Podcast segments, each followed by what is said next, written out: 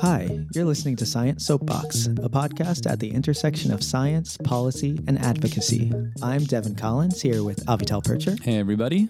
Stepping on today's soapbox is Congressperson Joe Kennedy. He is the representative of Massachusetts' 4th Congressional District, and he's a member of the House Energy and Commerce Committee, which places him pretty squarely in the interests of science, technology, engineering, and math. Exactly. Our interest in talking with Congressperson Kennedy actually originated from his vested interest in STEM education, which is the a primary platform point on his page, and it prompted us to reach out to him and get to chat and not only did we get to chat about his interest in STEM education and his insights on how it should be playing a role in our economy, but we also had a great opportunity and timely one to talk about the upcoming taxation on graduate students. Yeah. So, uh, as of the interview recording, the House had not yet voted on the current tax bill. Mm-hmm. And as of this intro, the, the vote has taken place, but the Senate has yet to vote.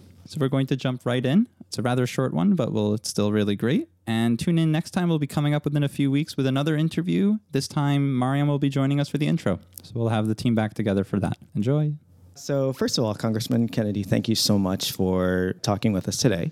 We were looking a little bit through your background, and we found it really interesting that you did your uh, bachelor's in science management and engineering, and we thought that would be, might be a great place to start, since one of the conceits of the podcast is STEM education mm-hmm. and the integration of science into lots of different kinds of thinking. So, uh, if you don't mind, can you just tell us a little bit about what that degree was and how it how it shaped your path? Oh my God. Um, so yeah, I was a um, management science and engineering uh, degree um, from Stanford, and I. Um, I it basically started off to see if I could do it. I liked math because I love the feeling of getting the right answer. I stopped liking math when I couldn't get the right answer anymore, um, like which um, didn't take all that long. But it was an extraordinarily useful opportunity for me to try to get through one and do something that was harder and more challenging than I think some of the other areas of study might have been. And two, to be able to get through the rigor and discipline of an engineering program and engineering core.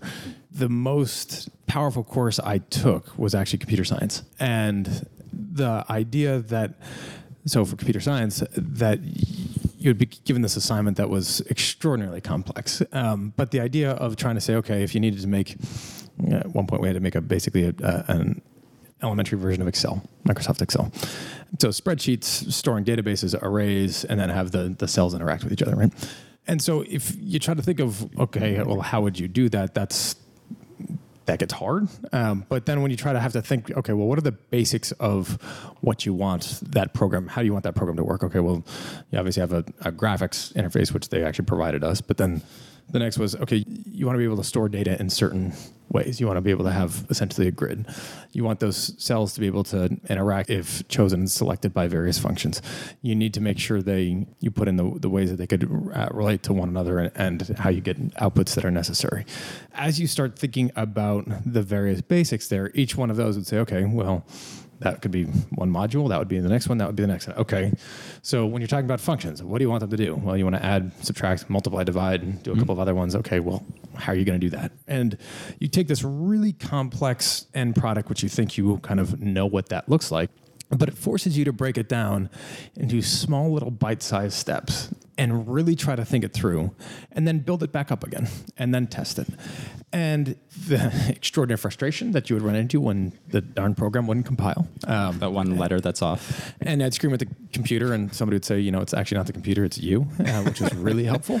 Um, but that manner of thinking of taking a complex problem and breaking it down to its smallest, simplest component and building it back up, that's actually how you're supposed to craft legislation, right? Mm. If you're trying to think of, you know, a tax bill per se, well, what what's the problem you're trying to solve? Yeah. What's the if you're trying to think of the incentive structures around the world's most powerful economy, what kind of behavior do you want to incentivize? What kind of economy do you want to incentivize?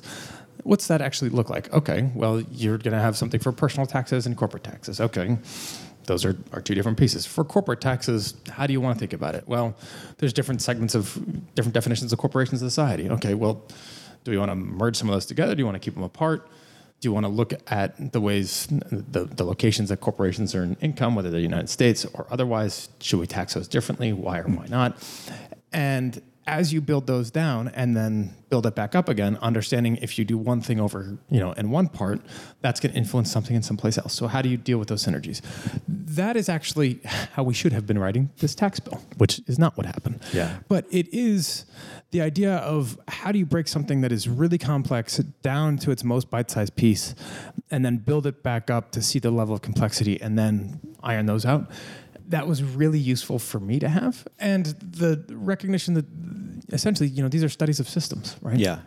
that engineering one is a study of probability. There's a probability for everything. You know there's a sometimes those probabilities are really small sometimes they're really big but but you're dealing with math and numbers. And so one getting uh, comfortable with those numbers.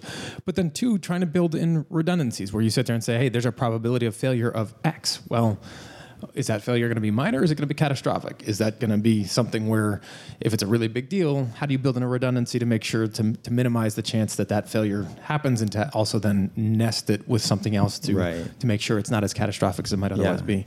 And, you know, it's a pretty good way to think of either ways to avoid taxes or ways you might want to set up various defense initiatives, right? And so all of that has been, I think, really helpful to me in a way that I wouldn't necessarily have thought of coming into this job. Yeah. That's a great lead in into the tax bill. I, will, I would be remiss to just not utilize that opportunity.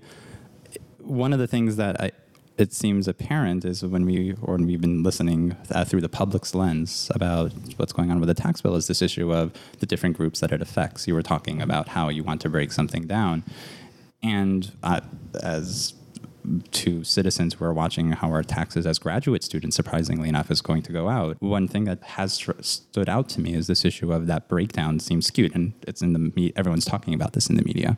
But the most notable point for me is actually that issue for the graduate students, where we were unclear yet to what extent, but we are aware we'll be seeing a tax increase as well. And what are your thoughts about how to engage and address that issue in particular? Like, who do you who do you go to when you say like, here's a clear problem in this tax bill? So it's probably not going to come to as a surprise to either of you or to your listeners that I'm not a big fan of this tax bill because it doesn't answer the question that we should be asking uh, about taxes, which is what are the incentives that we want behind a tax structure for the most powerful economy in the world, and how does that then reflect on the values that we hold as a nation and the people that we call our citizens? And so, uh, look, it becomes odd, right, to take one little segment of this out to see Republicans treat graduate students now the way they do. One, most graduate students I know I know aren't living off a whole ton of money. They're graduate students, Not at right? all. they're they're struggling to make ends meet. And you're in the midst of a course of studies, right? Some get tuition breaks from schools, some get additional help from employers. But to target that as a source of revenue basically is saying to some extent, we don't value that academic pursuit. We don't value that pursuit of knowledge. We don't value the research or the insights that you're going to come up with or the investment that you're making in yourself as much as we used to. Mm-hmm. And it does that to, to raise a couple billion dollars, which people look at that and say, well, that's a fair amount of money. And on the grand scheme of things, it is, aside from the fact that you're talking about trillions and trillions of dollars over the 10 year horizon of what this tax bill looks like. Mm-hmm. And so it's not even a rounding error. And so, what I think people have to look at in this is not kind of the question of, hey, this raises, you know, this one thing here or one thing there raises a couple billion dollars. But you're taxing now the acquisition of knowledge, and many graduate students teach as well. So the dissemination of that knowledge as well to a younger generation of traditionally college students in order to do what?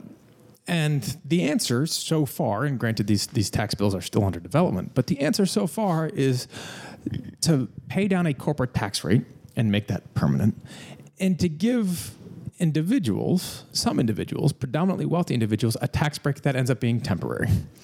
And that just seems to me to be an extraordinarily skewed vision of what powers our country. I mean, this job, you're fortunate to, to be able to travel around the world. I think it's an essential part of this job. And one of the crown jewels that we have here that most nations don't is a university system that actually pushes people to think critically and to be imaginative and creative and to solve problems. And to see our Republican colleagues somehow put a tax on the acquisition of knowledge seems r- really misguided. And particularly when you say, okay, we're going to do that to raise some money to essentially pay down an estate tax for extremely wealthy estates. Well, why? Mm-hmm. Yeah. To what end? Yeah, one of the things that I think that we on the show kind of return to is how science and dissemination of knowledge is such a major economic engine. And I guess this isn't so much a question. It's just like I totally agree with you. It, it, it's it's such a tragedy that we would, for such a short term game, for just some of us, cripple ourselves in that in that way. It's not. Look, I think obviously, you know, there hasn't been a tax rewrite for roughly 30 years.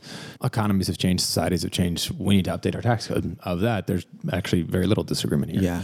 The question isn't should we update it? The question is, is well, given that times have changed and, and our society's changed and the demands on economic the economic demands on families and our economic realities have changed there's far more two household earners in today's society than there were 30 years ago Yeah. that's one because more and more knowledge has been disseminated and there's more and more folks that have that skill additional marketable skills that mm-hmm. are entering into the workforce which is great.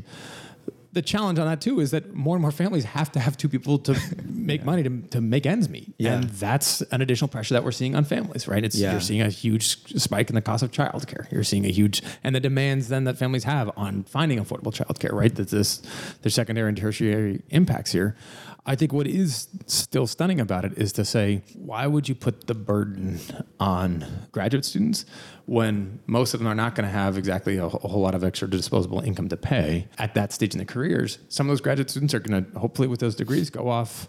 Some will become teachers, some will become professors, some will go into industry, some of might make a whole lot of money. Tax someone they can afford to make them once they have the money, right? Yeah. And what this essentially does is say, no, we'll tax you when you don't. But after you have it, we'll let you go free. Mm-hmm.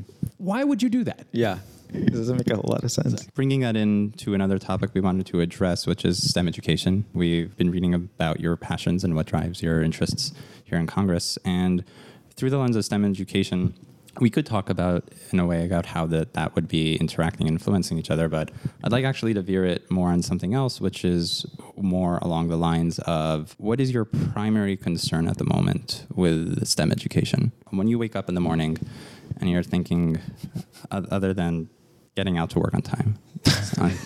When I wake up in the morning, I'm wondering how far away the cup of coffee is. is essentially Yeah, the, the first here. question. Um, so I think a couple of things, right? One, STEM and STEAM. Obviously, I, I think the arts are a critically important aspect to this too, for the creativity and the the ingenuity that's necessary. I mean, engineering and STEM education, uh, those are tools that we need to flush out uh, and we need to build up across our society capacities to solve a problem. You also need to have the creativity to figure out what that solution looks like, right? And then Yeah. the engineering skills to be able to, to, to solve it, the mathematical skills to be able to solve it. So I do view those two two pieces as integrally related. A couple of, I think, kind of critical issues here that we face when, when looking at education writ large, and, and particularly STEM and STEAM. One is that we have extraordinary inefficiencies in our labor market at the moment. There's about 6 million unfulfilled jobs in the United States as we speak. Yet we hear an awful lot about the fact that there's a lot of people out there that are still struggling to make ends meet, and a lot of folks that dropped out of the workforce aren't looking for work. Why? Because there's a skills mismatch. The, the 6 million jobs require skills that a lot of those folks that are underemployed or unemployed don't have. Technical skills are a huge component of that. And so I look at this as trying to say, as you're trying to educate a workforce for today and a workforce for tomorrow, having a base level of competency in uh, mathematics, engineering, science, and technology is going to be ever more critical because the world's going to keep getting more technical and more competitive and uh, more complicated. And if you don't have that skill set ingrained in you when you're coming out of high school or college, it's going to be an awful lot harder to acquire it when you're 40, 50, 55 years old. And we as a society need to keep you in the workforce as long as we possibly can because you continue to be an economic engine for our society and paying into programs like Medicare and Social Security rather than taking early retirement where you end up drawing on some of those benefits that you've earned. But it is critically important that we're ensuring that now for, for that generation of workers that has been displaced, that we are able to provide pathways for them to acquire those skills should they want to. Two, for a next generation coming out of school, that they have those basic set of capabilities to be able to stay competitive in the workforce for the next 40 or 50 years. Yeah. And then three, I try to make sure that those opportunities are in fact open to everybody. As you know, there's extraordinary inequities around access to STEM education. So uh, for communities that are more well off, you have an awful lot of programs out there that are really focused on this. But you know, there was a couple years ago, I think there were three states where not a single woman took the computer science exam. uh, computer science AP exam, right? That's stunning. And uh, if you look at the population in STEM programs, there's huge discre- discrepancies in the, the number of, uh, of women and girls in them, huge discrepancies with minority students uh, and minority population, and huge discrepancies when it comes to, and disparities when it comes to uh, lower income populations. And that's an equity issue, but that looking at the fact that STEM jobs are increasing at about twice as fast as non-STEM jobs are Yeah. in their number, that becomes an economic issue and an economic justice issue because we need to make sure that everybody gets access to be able to play in those fields and and to contribute back because there's an awful lot of talent and potential that we end up leaving on the table as a society if you're not tapping into the the talent that all every single one of those students has and might be able to bring back to our country. So one of the wrap-up questions we always like to ask our guests is: so you you clearly have been interfacing with science for a lot of your career, your entire career, and uh, one thing we like to ask people is, I guess, if you, in your formative years, what is a scientific memory that stuck with you and that you kind of carry and that you can you know draw upon today? I was probably one of those kids that, like many, was exposed to science um, at an early age, but wasn't necessarily said, "Hey, let, we're going to sit down and do a science project." Right? I, I remember mixing baking soda and, and, and vinegar and watching volcanoes explode. Right? And I Yeah. thought it was a blast. Um, I remember I spent a lot of time as a uh, kid uh, going fishing with my with my dad and with my family, and the science of the ocean. At one point in my life, I wanted to be a marine biologist, right? But the science of the ocean, the waves, I'd always mystified me that you know, 75% of the world was covered in water and we'd have no idea what's beneath beneath the surface of the Yeah. seas. You're out trying to catch a darn fish and um, the wind picks up and the waves start coming and the you know rain starts squalling and the science behind what changes the weather and what changes it so quickly and migratory patterns of, of fish and whales and the vivacity and, and, and vibrancy of, of what keeps an ocean alive, right? You just things that I was exposed to that just every now and again you'd sit there and go, huh, that's interesting. And I, I wonder how that works or I wonder how the heck I found myself here. It, it was just always interesting. And again, you know, the math didn't necessarily come supernaturally to me, but I I did love the idea of being able to solve the problem and actually getting the right answer. Yeah. And I thought that if there's as you dive into that, the explanatory power of numbers and the ways that we can use them to solve problems that we don't even know can be solved at the moment is pretty stunning. So if you're interested in discovery, if you're intellectually curious, if you want to know how you're going to find ways to, to solve problems, math is going to run through it some way or the other. And so being around really smart people that are dedicated to that is one of the joys of this job. And I think something that we need to continue to incentivize. I think that's really interesting and such a really great note to end on because uh, again one of the one of the refrains that we always come back to is how optimistic STEM and STEAM are in that it kind of presupposes that there is an answer or there is a solution that will at least be workable. And I think that fits so well into what you do here in in, in DC that you know people are working at problems because they think that there are solutions. We might not always agree on what those solutions are, but yeah, exactly. But yeah, I think that's just so lovely, and, and I think it means a lot to uh, Avital and myself as scientists that you are uh, approaching uh, these these grand problems in, in a way that is both familiar to us, but also that is intrinsically useful. And hopefully has some base in fact and reality. Yeah. That sounds like a great ending. Thank you so much. Thanks, guys. And that's all for this interview. A special thank you to Congressman Kennedy for taking the time to talk with us this week, and also to his staff for coordinating with us this meeting as well. If you want to follow us, we are on social media on Twitter and Facebook, and you can listen to more interviews on our SoundCloud page. Thank you to Visager for the music you're listening to now, and until next time, thanks for listening.